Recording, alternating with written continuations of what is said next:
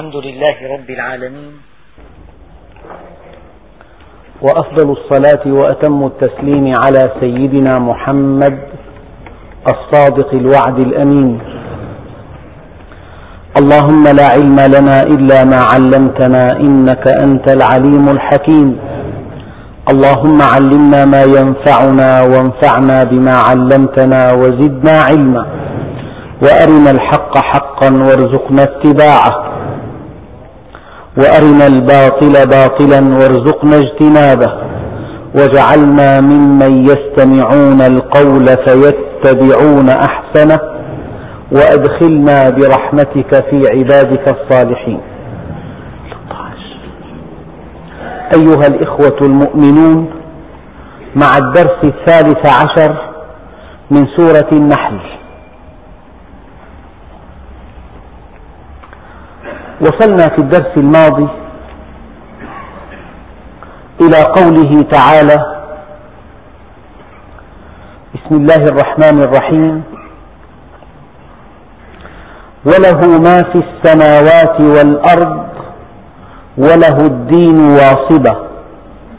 أفغير الله تتقون؟ أما أن ما في السماوات والأرض له فهذا معناه أن ما في السماوات والأرض ملكه وتصرفه ومصيره. لله ما في السماوات والأرض ملكا وتصرفا ومصيرا.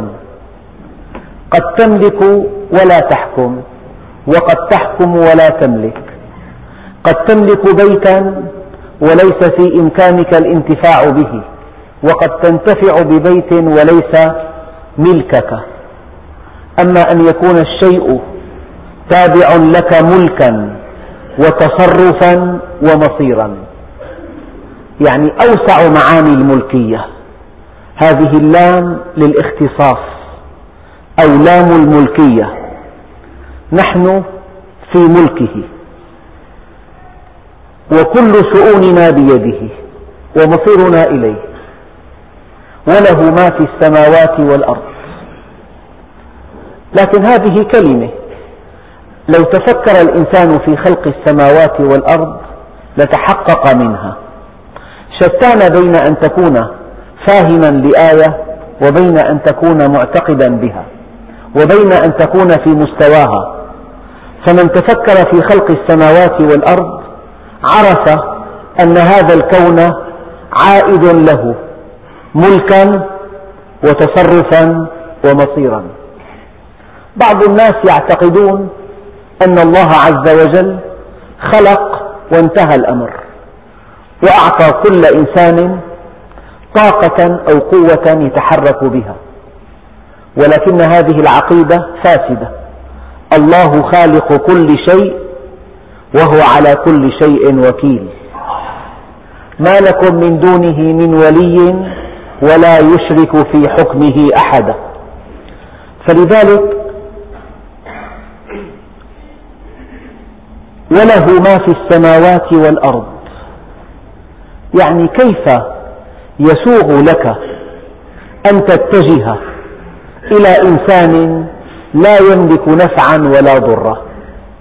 ولا موتا ولا حياة ولا نشورا عليك أن تعبد الذي بيده ملكوت السماوات والأرض. عليك أن تعبد الذي إليه يرجع الأمر كله. عليك أن تعبد الذي بيده حياتك بيده صحتك بيده أمر عدوك بيده أمر صديقك بيده كل من حولك. عليك أن تعبده وله ما في السماوات والأرض وله الدين واصبا. الدين بمعنى الخضوع دان دينا ودينونة بمعنى خضع.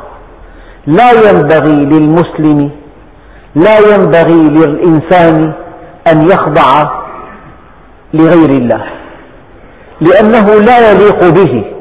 وقد أكرمه الله بالحرية وأكرمه الله بالعقل أن يخضع لغير الله. إذا خضع لغير الله فقد ضل ضلالا مبينا. وإذا خضع لغير الله فقد خسر خسرانا مبينا. ما دام ما في السماوات والأرض له ملكا تصرفا بصيرا وله الدين إذا الخضوع له وحده. لذلك قالوا لا طاعة لمخلوق في معصية الخالق.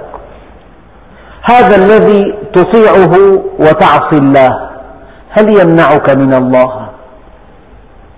هل يجلب لك نفعا؟ هل يدفع عنك ضرا؟ هل يسعدك إذا أقبلت عليه؟ هل يسمعك إذا استجرت به؟ هل يتدخل ليحول بينك وبين مصيبة واقعة؟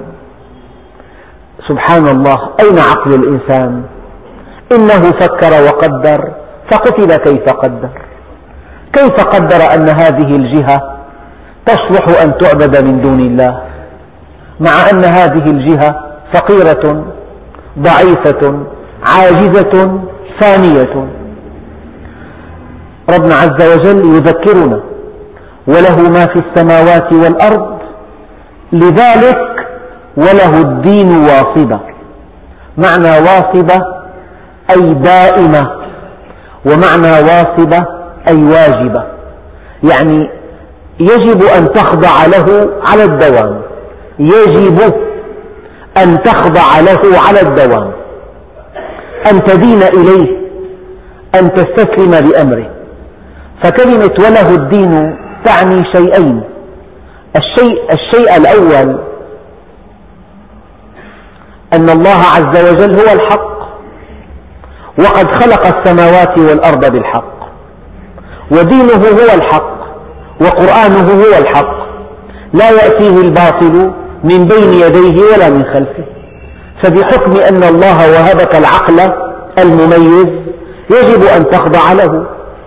يعني لو أن إنسانا عرض عليك مقولتين الأولى صحيحة والثانية مغلوطة تخضع إلى أية مقولة؟ إلى الصحيحة. فلأن دعوة الله بالحق ولأن دينه هو الحق ولأن كتابه هو الحق ولأن رسوله هو الحق إذا يجب أن تخضع له. هذا يجب أن تخضع له على الدوام ليس في وقت دون آخر ليس في وقت الرخاء دون الشدة ليس في وقت الشدة دون الرخاء. فالمؤمن خاضع لله عز وجل. ما كان لمؤمن ولا مؤمنة إذا قضى الله ورسوله أمرا أن يكون لهم الخيرة من أمرهم. إذا قضى الله ورسوله في موضوع ما حكما. قضى أمرا في موضوع ما. ما كان لمؤمن ولا مؤمنة أن يكون لهم الخيرة من أمرهم إذا قضى الله ورسوله أمرا. فمن عرف معنى الدين الدين هو الخضوع. الخضوع لما يستحق الخضوع. لكن الناس أحيانا يخضعون لجهة لا تستحق أن يخضع إليها. قد يخضعون لشهواتهم قد يخضعون لمصالحهم قد يضعون معتقداتهم تحت أقدامهم من أجل مصالحهم.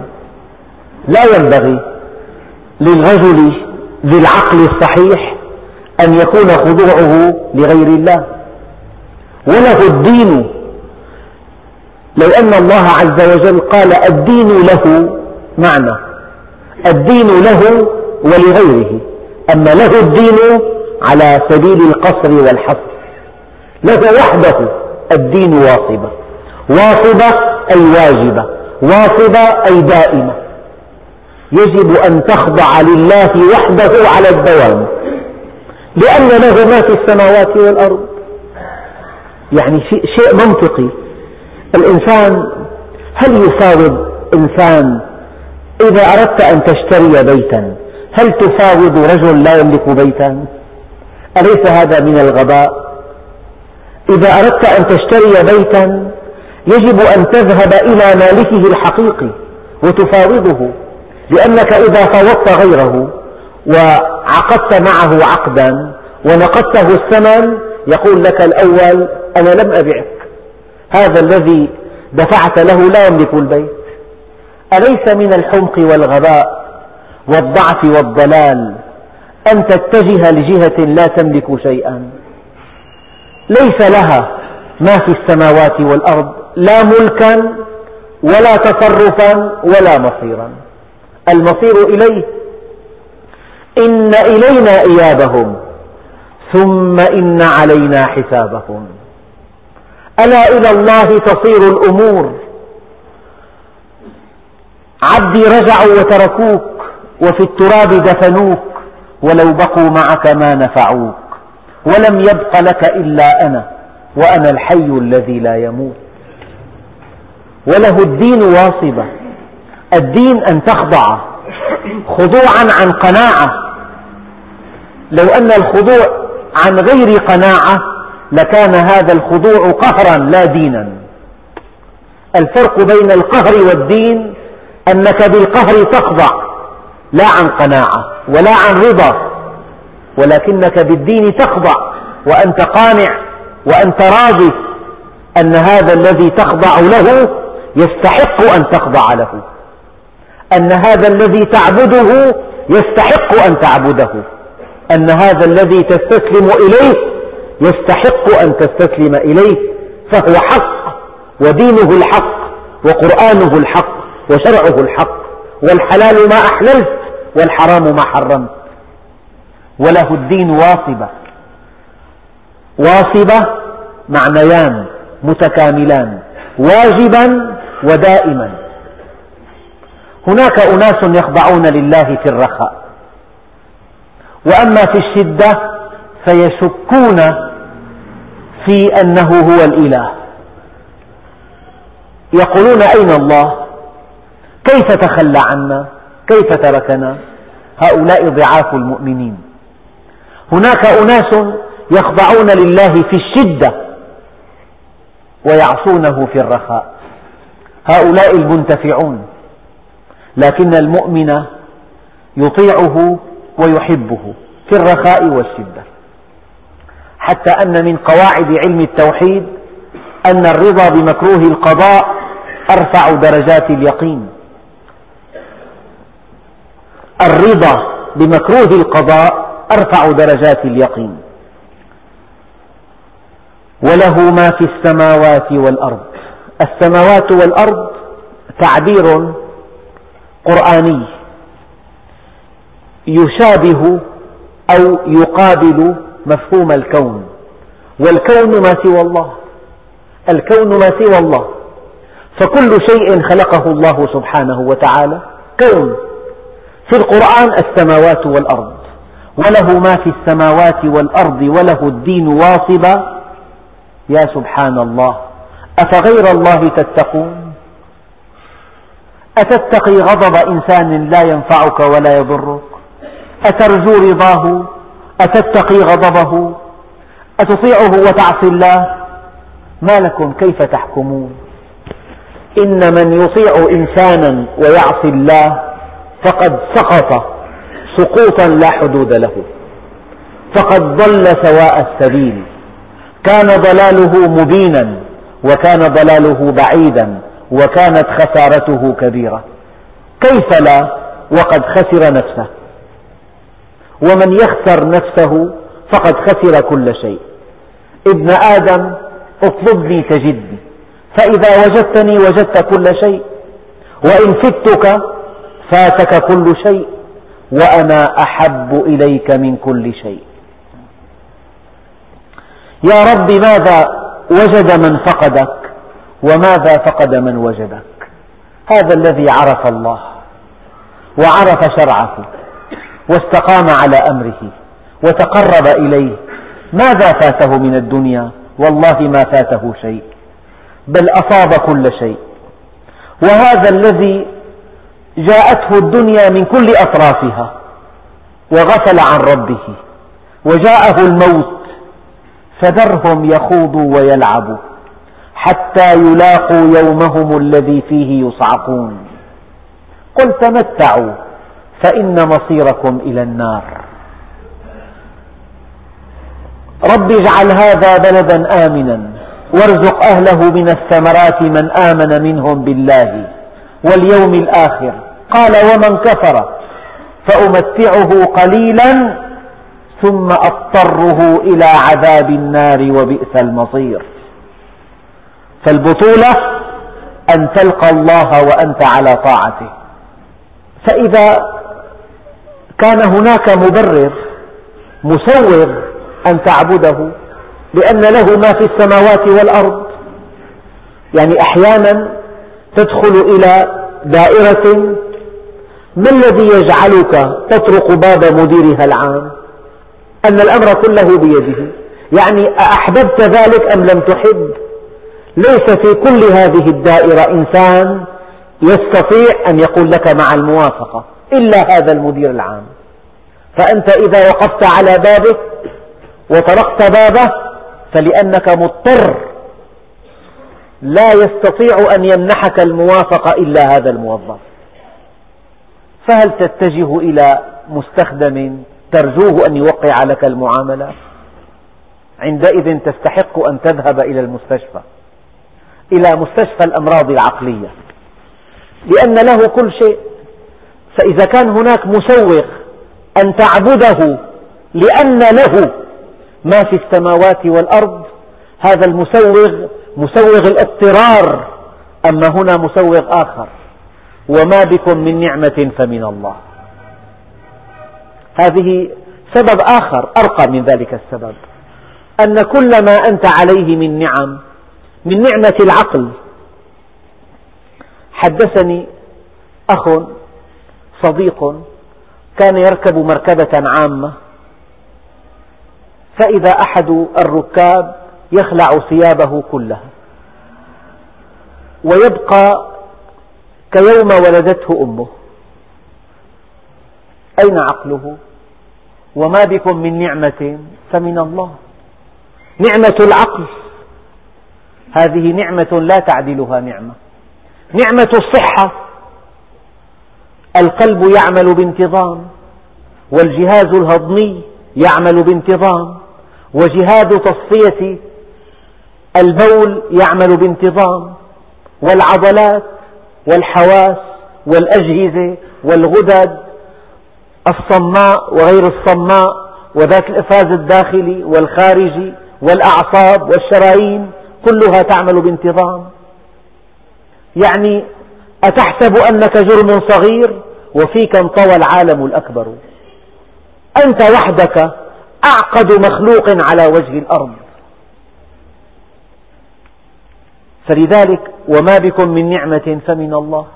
وهذه الزوجة التي في البيت من نعم الله عز وجل. هدية الله لك إنسان. وهذا الطفل الصغير الذي يملأ البيت مرحا وفرحا وحبورا. من نعم الله عز وجل. وهذه الصنعة التي تتقنها هذا من نعم الله عز وجل. وهذه الذاكرة التي تستخدمها في عملك من نعم الله عز وجل. وهذه الشخصية القوية التي جعلتك رفيع المكانة بين الناس إنها من نعمة الله عز وجل. وما بكم من نعمة فمن الله. يعني المرأة التي تخطب من أهلها. يأخذ يخطبها. إنسان مرموق. قد تظن هذه المرأة جهلا أنها مطلوبة. لكن الله سبحانه وتعالى لو أذهب عنها مسحة الجمال لما طرق بابها أحد. وما بكم من نعمة فمن الله. إذا كنت في البيت مرهوب الجانب فبنعمة هذا العقل. لو أن الله عز وجل سلبك إياه لما أبقاك أهلك في البيت ولا ليلة واحدة. وما بكم من نعمة فمن الله.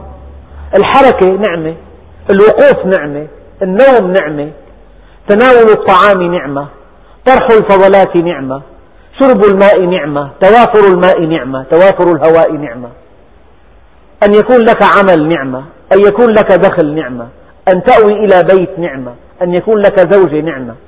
وما بكم من نعمة فمن الله؟ نعمة الإيجاد قبل كل النعم ونعمة الإمداد ونعمة الإرشاد.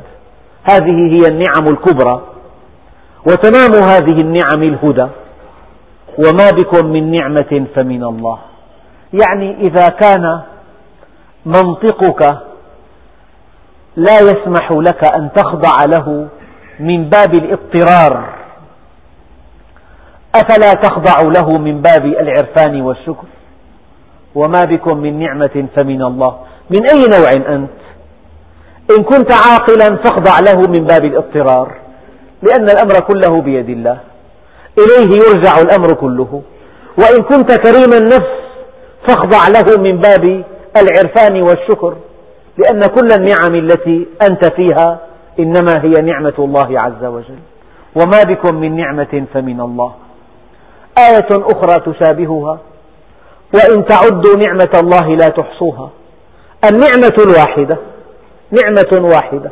لو أمضيت كل حياتك في إحصاء فوائدها لما انتهيت.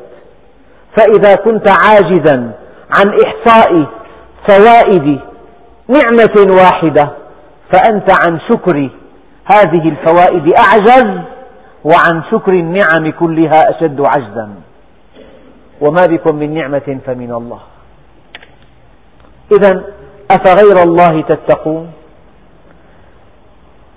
وله ما في السماوات والأرض وله الدين واصبة. أفغير الله تتقون؟ وما بكم من نعمة فمن الله. ثم إذا مسكم الضر فإليه تجأرون. هذا الذي يلحد في آيات الله. هذا الذي ينكر. هذا الذي يعرض هذا الذي يسخر إذا جاءته المصيبة الكبيرة.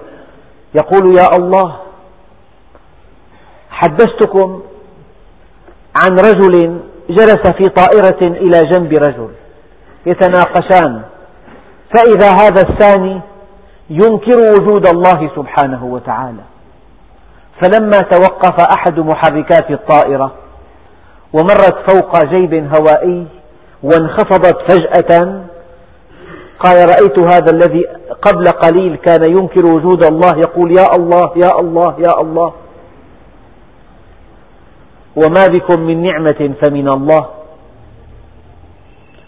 ثم إذا مسكم الضر فإليه تجأرون. معنى تجأرون أي ترفعون صوتكم بالدعاء. ثم إذا كشف الضر عنكم إذا فريق منكم بربهم يشركون. ما أشد لؤم الإنسان. وهو في أثناء المصيبة يدعو الله عز وجل ويرفع يديه ويرفع صوته بالدعاء. فإذا تولى الله عز وجل شفاء ابنه أو إنقاذه من ورطته أو مرت هذه المصيبة بسلام أو زال شبح المصيبة أو انخفضت الحرارة أو جاء التحليل إيجابيا سلبيا لا إيجابيا أو كان هذا الورم غير خبيث. عاد هذا الإنسان إلى ما كان عليه من فسق وفجور وزيغ وضلال واستخفاف. ثم إذا مسكم الضر فإليه تجأرون. ثم إذا كشف الضر عنكم إذا فريق منكم بربهم يشركون. ليكفروا بما آتيناهم. فريق منكم.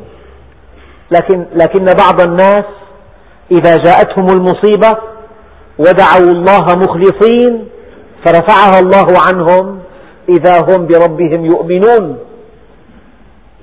حدثني أخ كريم. قال لي كنت في محنة شديدة فدعوت الله من كل جوارحي. أن أن أنقذتني يا رب منها لن أعصي لك أمرا وقد أنقذه الله منها. وها هو ذا فيما أعلم لا يعصي لله أمرا. أناس كثيرون. ربنا عز وجل يقول إذا فريق منهم ليس كل الناس إذا أصابتهم المصيبة ثم رفعت عنهم كفروا. بعضهم يستجيبون وبعضهم يتوبون وبعضهم يخضعون وبعضهم يذوبون حبا لله وبعضهم لا ينسون فضل الله. اعرفني في الرخاء أعرفك في الشدة. ابن آدم اعرفني في الرخاء أعرفك في الشدة. أذكرك وتنساني ليكفروا بما آتيناهم فتمتعوا فسوف تعلمون. قد تكون هذه النعمة نعمة الشفاء أو نعمة السلامة أو نعمة البحبوحة الذي جاءت بعد عسر قد تكون هذه النعمة سببا لكفرهم. فهذه اللام لام العاقبة. أو لام التعليل أي أن هذه النعم التي ساقها الله لهم من بعد شدة من بعد دعاء عريض كانت هذه النعم سببا في كفرهم وإعراضهم عن الله عز وجل. يعني من كان ينطوي على نفس راقية أخلاقية يستحي من الله عز وجل إذا دعاه متلهفا ثم, ثم إن الله عز وجل كشف عنه المصيبة يستحي هذا الإنسان من أن يعصي الله بعده. أطع أمرنا نرفع لأجلك حجبنا فإنا منحنا بالرضا من أحبنا. ولذ بحمانا واحتمي بجنابنا. لنحميك مما فيه أشرار خلقنا. وعن ذكرنا لا يشغلنك شاغل وأخلص لنا تلقى المسرة والهنا. وسلم إلينا الأمر في كل ما يكن فما القرب والإبعاد إلا بأمرنا. فتمتعوا. هذا فعل أمر معناه التهديد. تمتعوا. افعلوا ما بدا لكم. افعلوا كل شيء. اعملوا ما شئتم. عش ما شئت فإنك ميت. وأحبب ما شئت فإنك مفارق. واعمل ما شئت فإنك مجزي به. فتمتعوا. انغمسوا في الملذات. هناك من تستهويه الشهوات. فيؤثرها على القربات. هناك من تستهويه وحول الدنيا فيؤثرها على جنات عرضها السماوات والأرض. فتمتعوا. فسوف تعلمون. سوف تعلمون من هو الخاسر ومن هو الرابح من هو الفائز ومن هو الخاسر. من هو الذكي ومن هو الغبي. من هو الشقي ومن هو السعيد. من هو العاقل ومن هو الأحمق.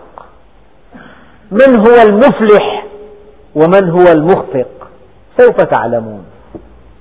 عند الموت عندما تواجهون ملك الموت عندما يقول الإنسان يا ليتني قدمت لحياتي عندما يقول الإنسان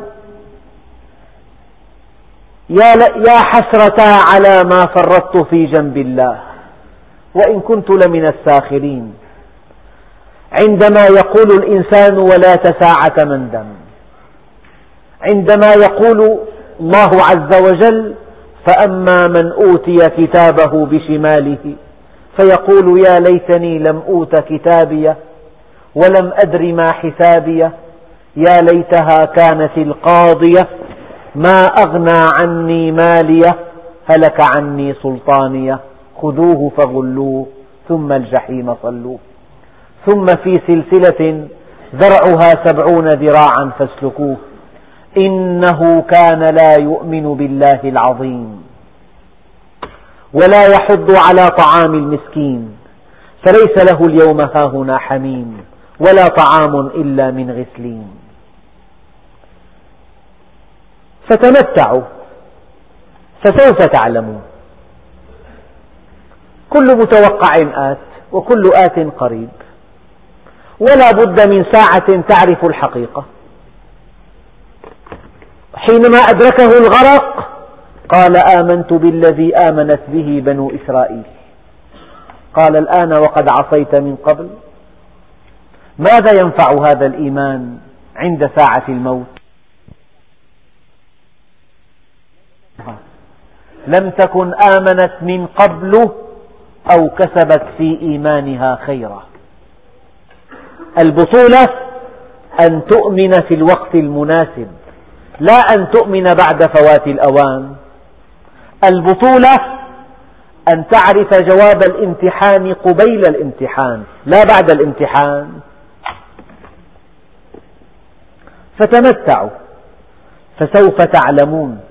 لذلك المؤمن تتجافى جنوبهم عن المضاجع. لا يستمتع بالدنيا يخاف أن يركن إليها. يخاف أن تصبح مبلغ علمه ومنتهى همه. من أصبح وأكبر همه الدنيا.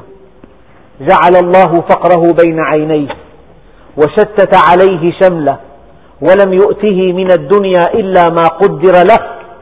ومن أصبح وأكبر همه الآخرة جعل الله غناه في قلبه. وجمع عليه شمله وأتته الدنيا وهي راغمة. يعني هذه كما قال بعض المفسرين فعل أمر يفيد التهديد فتمتعوا فسوف تعلمون. لا تركنن إلى الدنيا. لا تركنن إلى الدنيا. وانظر يوم توضع في رمسك. انظر إلى أنه لا بد من أن يكتب على ورقة النعوة وسيشيع فلان إلى مثواه الأخير. هذا هو المثوى. ترفرف روح الميت فوق النعش. تقول يا أهلي يا ولدي لا تلعبن بكم الدنيا كما لعبت بي. جمعت المال مما حل وحرم فأنفقته في حله وفي غير حله فالهناء لكم والتبعة علي. لا تصل إلى هذا المأزق الصعب. لا تصل إلى هذه الساعة التي لا تنفع فيها الندامة. ويجعلون لما لا يعلمون نصيبا مما رزقناهم.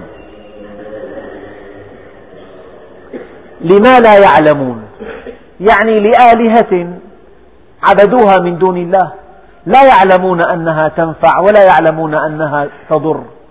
لا يعلمون أنها لا تنفع ولا يعلمون أنها لا تضر. لا يعلمون عنها شيئا. إلا أنهم وجدوا آباءهم يعبدونها فعبدوها. ويجعلون لما لا يعلمون نصيبا. لا يعلمون مطلقا. لا يعلمون أنها تنفع أو لا تنفع. لا يعلمون أنها تضر أو لا تضر. هذه الأصنام إن كانت من حجارة أو إن كانت من لحم ودم كلها أصنام. ويجعلون لما لا يعلمون نصيبا مما رزقناهم يقدمون لهذه الأصنام القرابين الأموال ويعتقدون أن هذه الأصنام تمنعهم من الله عز وجل أو تحميهم. تالله لتسألن عما كنتم تفترون. هذا افتراء هذا كذب هذا هذه خرافة. كيف اعتقدت بها؟ لم لم تمحصها؟ لم لم تقف عندها؟ لم لم تتفحصها؟ تالله لتسألن عما كنتم تفترون. ويجعلون لله البنات سبحانه. يدعي المشركون أن الملائكة بنات الله ويجعلون لله البنات سبحانه أي ما أعظم شأنه سبحانه وتعالى عما يقولون علوا كبيرا. هو بحاجة إلى ولد هو بحاجة إلى بنات ويجعلون لله البنات سبحانه ولهم ما يشتهون. الذكور لهم والبنات لله عز وجل. وإذا بشر أحدهم بالأنثى ظل وجهه مسودا وهو كظيم. يعني إسوداد الوجه كناية عن الغم الذي أصابه عن الغم الشديد والحزن الكبير. ولو علم الزوج أن المولود ذكرا كان أو أنثى شيء تابع له فقط ولا علاقة لزوجته به لاختلف الأمر. وأنه خلق الزوجين الذكر والأنثى من نطفة إذا تمنى. من نطفة لا من بويضة من نطفة. فالنطفة في نواتها تحمل مجموعة عرى العروة الأخيرة إما على شكل X أو على شكل Y النطفة وحدها تحدد نوع المولود ذكرا كان أو أنثى. لذلك امرأة بدوية غضب منها زوجها لأنها تنجب البنات فقالت ما لي أبي حمزة لا يأتينا؟ غضبان ألا نلد البنين؟ تالله ما هذا في أيدينا؟ وإنما نعطي الذي أعطينا.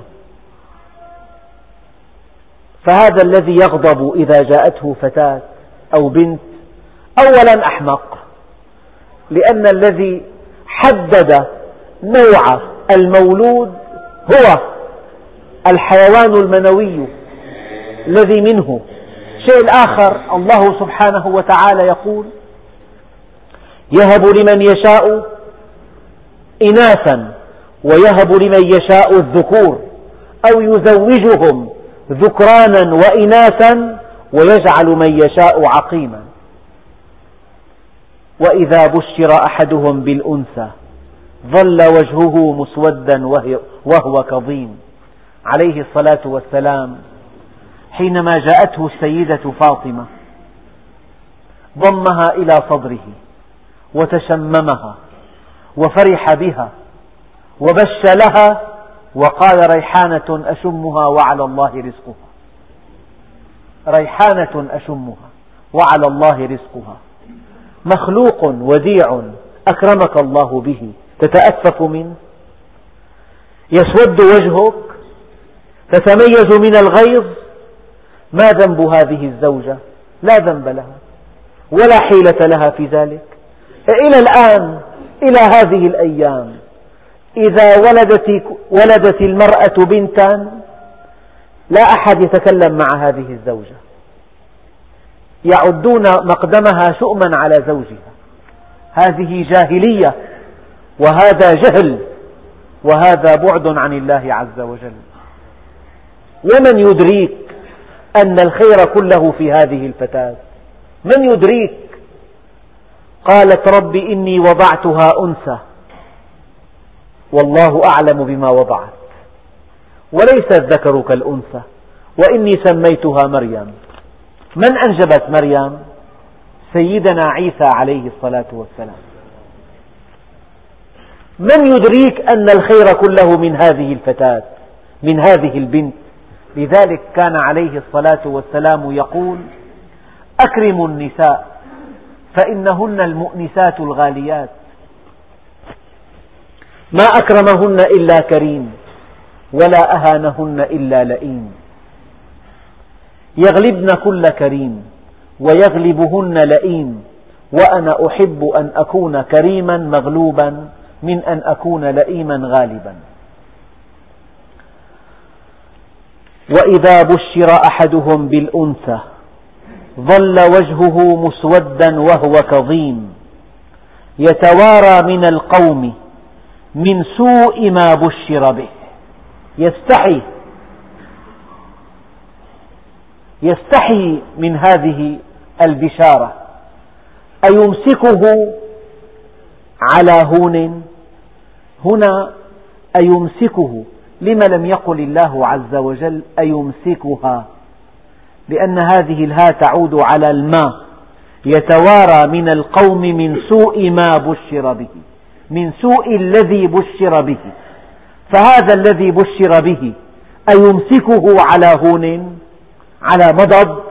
أم يدسه في التراب؟ تصور.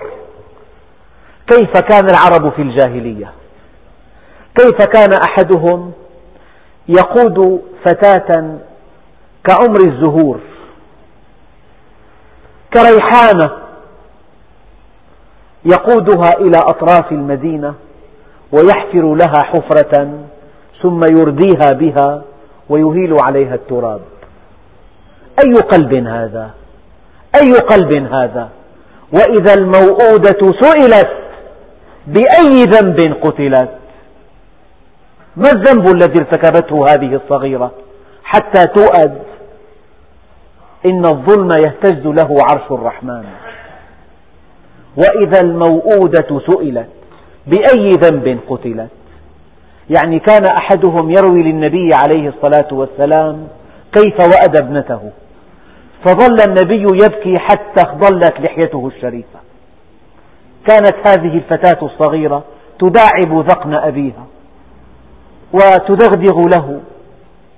ما كان منه إلا أن حفر لها حفرة وأرداها فيه.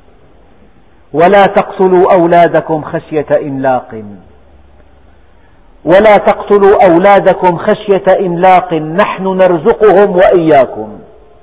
إن قتلهم كان خطأ كبيرا. ولا تقتلوا أولادكم من إملاق نحن نرزقكم وإياكم. من؟ بسبب الفقر الواقع. فجاءت الآية نحن نرزقكم وإياهم الآية الأولى ولا تقتلوا أولادكم خشية لفقر متوقع. نحن نرزقهم وإياكم. إن قتلهم كان خطأ كبيرا. أيمسكه على هون أم يدسه في التراب؟ ألا ساء ما يحكمون. هذا حكمهم؟ كيف هداهم النبي عليه الصلاة والسلام؟ قلوب أقسى من الصخر. كيف تعامل معها النبي؟ كيف نقلهم من الشقاوة إلى السعادة؟ من قسوة القلب إلى الرحمة؟ للذين لا يؤمنون بالآخرة مثل السوء ولله المثل الأعلى وهو العزيز الحكيم. يعني هذا الذي لا يؤمن بالآخرة لا يحسب حسابا ليوم الدين ليوم الفصل ليوم القيامة ليوم الحق ليوم الجزاء عمله سيء أخلاقه سيئة صفاته سيئة عقيدته فاسدة. مثل السوء المطلق على إطلاقه. سوء في كل شيء. هذا الذي لا يقيم للآخرة وزنا لا يحسب لها حسابا لا يؤمن بها لا يرجو لقاء الله واليوم الآخر. مثل السوء كله سوء عقله وعقيدته ومشاعره وتصرفاته وأعماله وأقواله وعلاقاته وشركته وزواجه وجيرته مثل السوء ولله المثل الأعلى. أما إذا كنت مع الله فأنت تسعد به. ترقى نفسك ويرقى عقلك ويصلح عملك وتصح عقيدتك.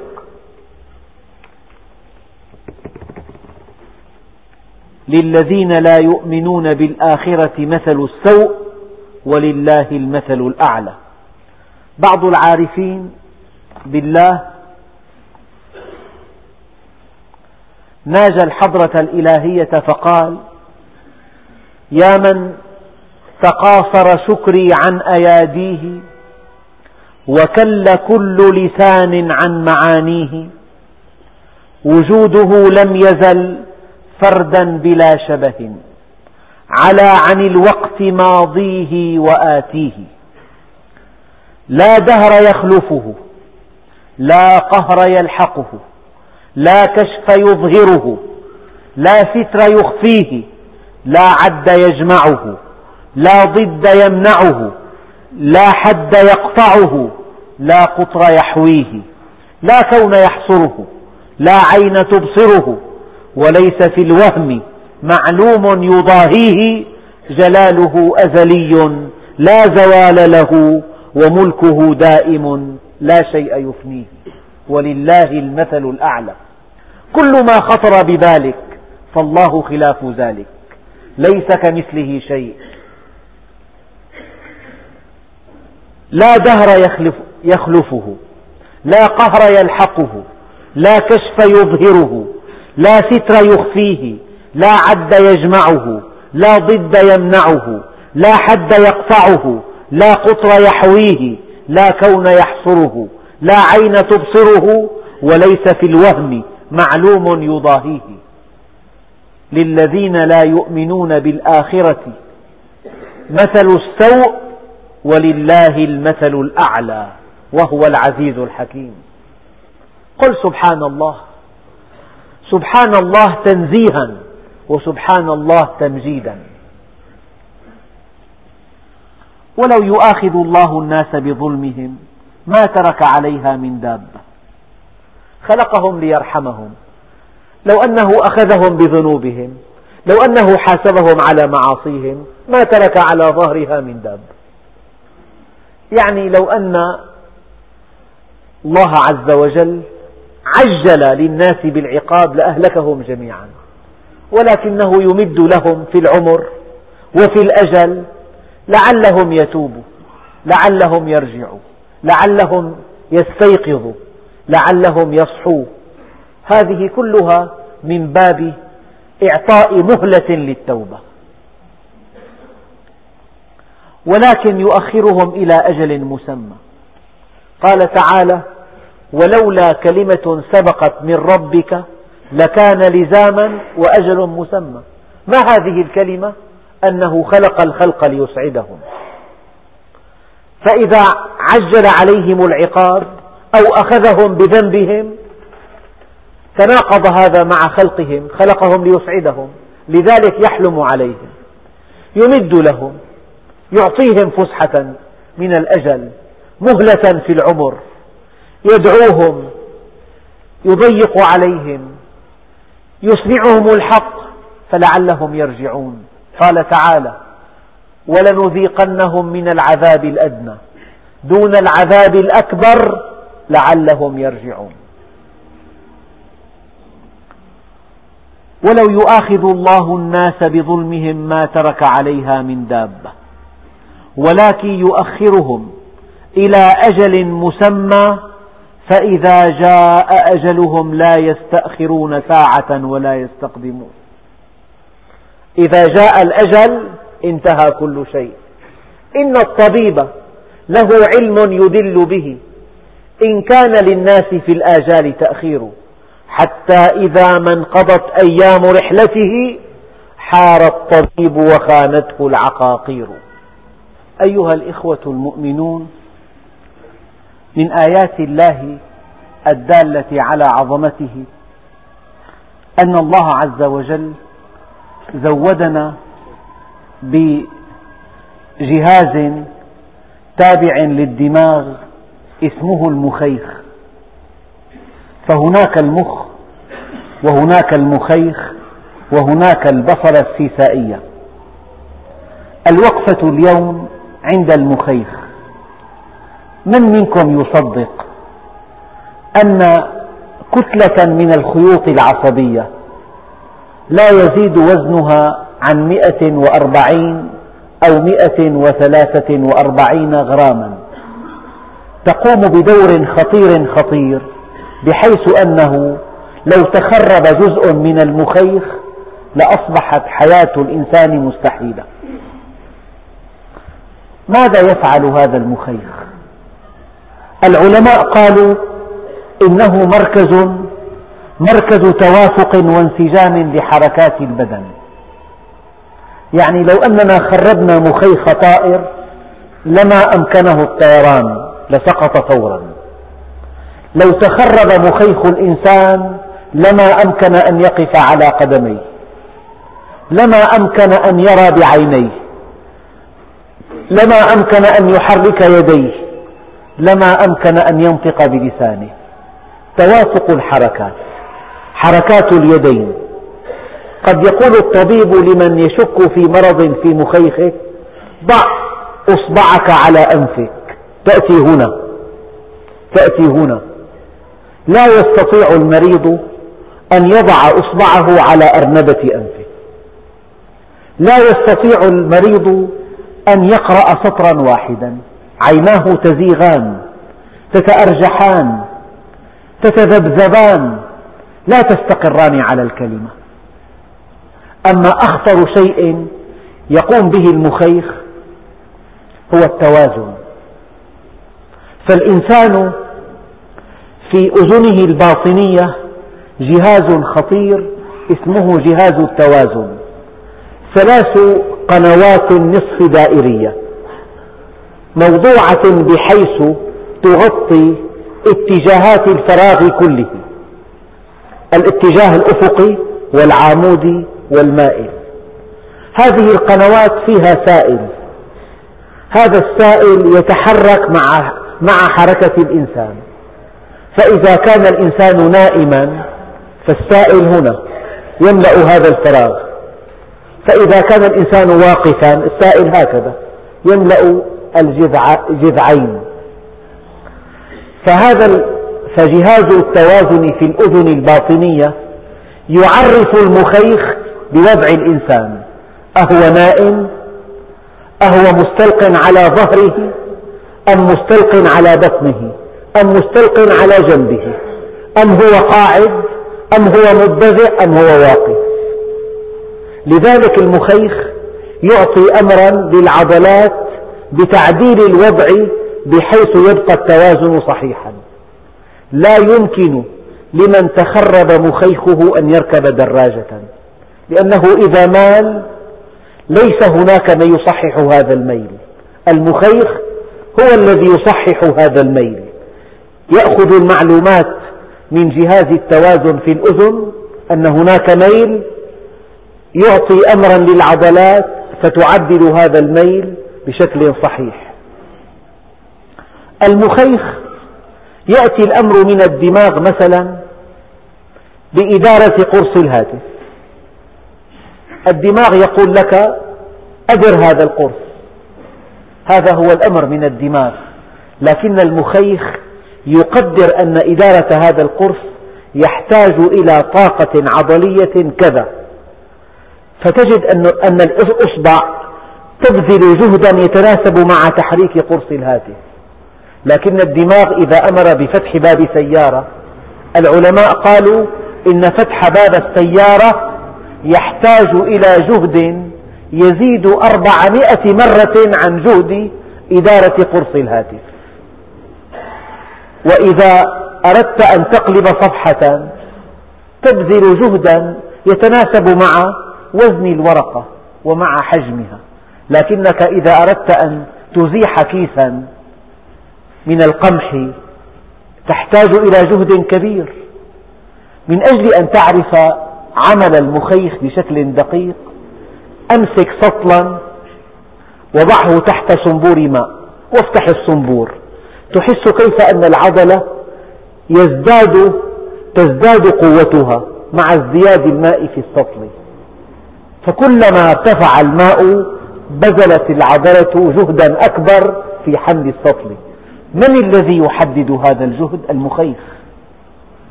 من الذي يقول كأن المخ مهندس معماري أعطى الأمر الكلي. وكأن المخيخ مهندس مدني مهندس حسابات. هذا الأمر يحتاج إلى هذا الجهد.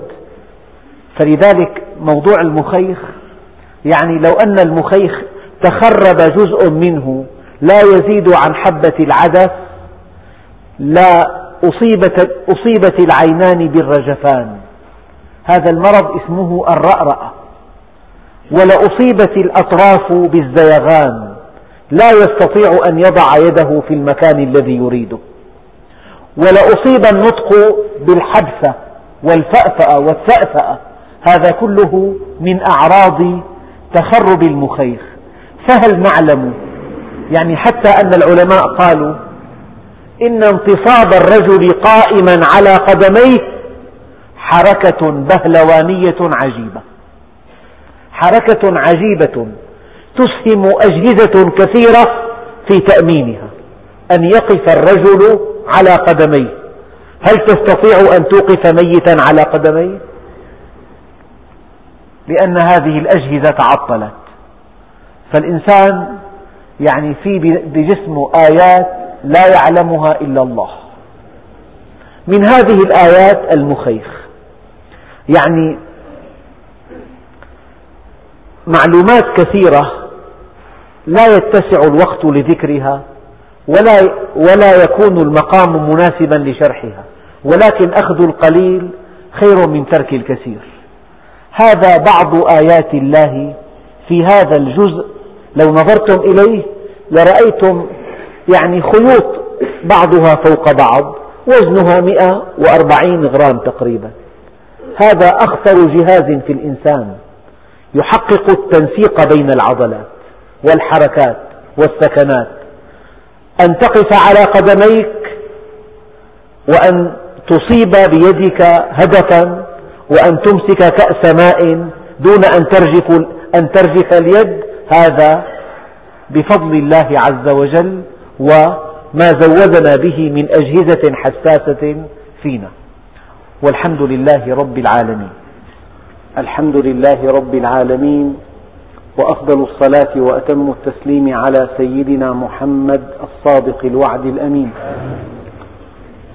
اللهم اجعل جمعنا هذا جمعا مباركا مرحوما واجعل تفرقنا من بعده تفرقا معصوما ولا تجعل فينا ولا منا ولا معنا شقيا ولا محروما. اللهم كما هديتنا للإسلام فثبتنا عليه اللهم ألزمنا سبيل الاستقامة لا نحيد عنها أبدا. واهدنا لصالح الأعمال لا يهدي لصالحها إلا أنت. وصلى الله على سيدنا محمد وعلى آله وصحبه وسلم. والحمد لله رب العالمين.